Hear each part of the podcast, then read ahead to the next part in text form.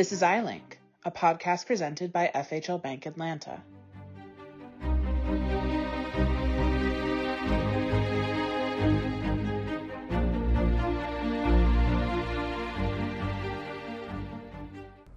Hello and welcome to another episode of FHL Bank Atlanta's iLink.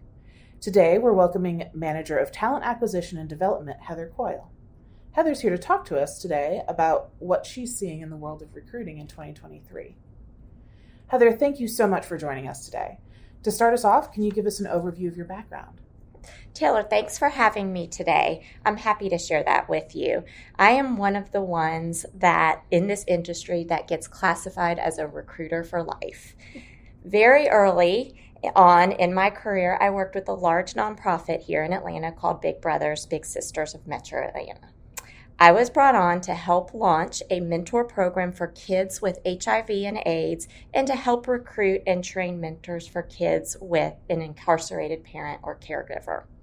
The mentor program was previously established for kids with an incarcerated caregiver before I got there, but we needed to increase our mentors for the program and build out the training for mentors. I played an instrumental part in that, and eventually this became one of the larger mentor mentee programs for the organization. The mentor program for kids with HIV and AIDS was not yet established, but data showed at that time there was a growing need for this type of program. The organization received a grant, and I played a large part in recruiting the mentors for that program and developing a training program for the mentors this is where I found my passion for recruiting and training. The program had a successful launch and continued for several years after.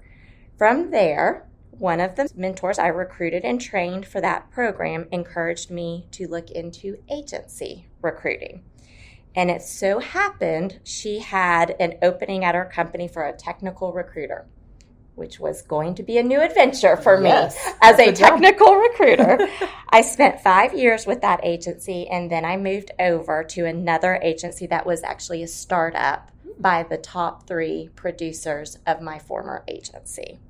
Being one of their very first employees with that agency, I was able to gain the experience of building a culture all the way from starting with naming the company through building a hiring team for recruiters and training them.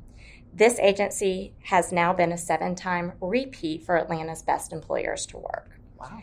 After working with that agency for nine years, I felt that I needed to get more of that corporate large company experience in the talent industry.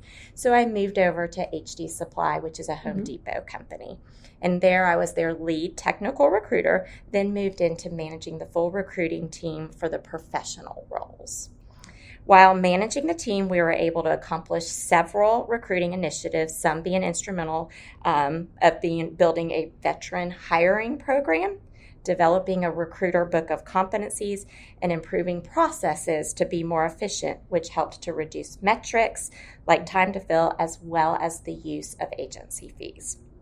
From there, moved over to the Federal Home Loan Bank of Atlanta, where I'm responsible for managing the talent acquisition and development. And I recently just celebrated my year anniversary with the bank. Well, we're glad to have you here. I can say that from experience.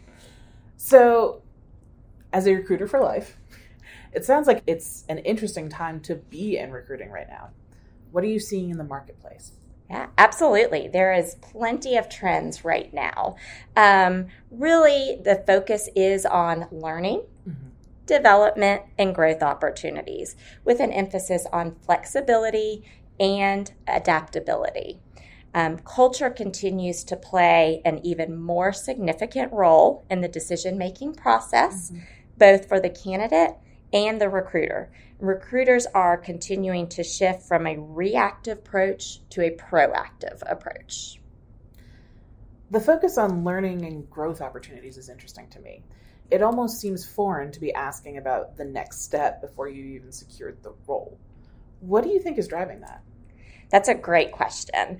Um, we've known for a while now that really today's generation of candidates choose generally to not stay in a position with a company as long as earlier generations. Mm-hmm. This seems like a very interesting evolution in that trend, even from the first interview. Candidates are asking about the next step. They want to know how they can learn and grow within the role and what opportunities within the company will be available to them once they outgrow that role or they want to continue to grow their career. Hmm. It may come off strange as first, but it can be a really good indicator of drive and ambition. And perhaps an interest in staying with a company for a longer period if we can keep them engaged. Hmm. If you're looking to make a long term, stable hire offering learning and development opportunities and being prepared to talk about them during the screening process will help to attract these very driven candidates. It's a great way to look at it. So, keeping in the theme of benefits, let's talk flexibility.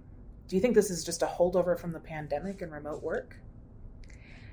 In a way, yes, I do. Um, so, the remote period during the pandemic which was very new for a lot of us, um, swayed candidate preferences towards being fully remote or eventually that hybrid work. But what we're continuing to see is a desire for autonomy in the form of flexibility and adaptability. That means instead of just allowing employees to work from home on certain days, that they're able to be in the office when they want to, or that they are at home when they want, and adjusting their work hours around the needs of their families. Obviously, all of that is facilitated by remote work, but it's taking it another step further. Right. So, company culture is such a hot topic right now. How are you seeing this emphasis impact hiring decisions?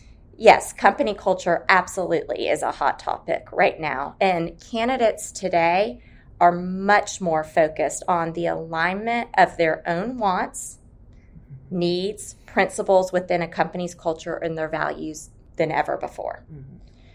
More and more often, we are seeing culture take priority in a candidate's decision making. Mm-hmm. Even over more traditional elements like pay and benefits.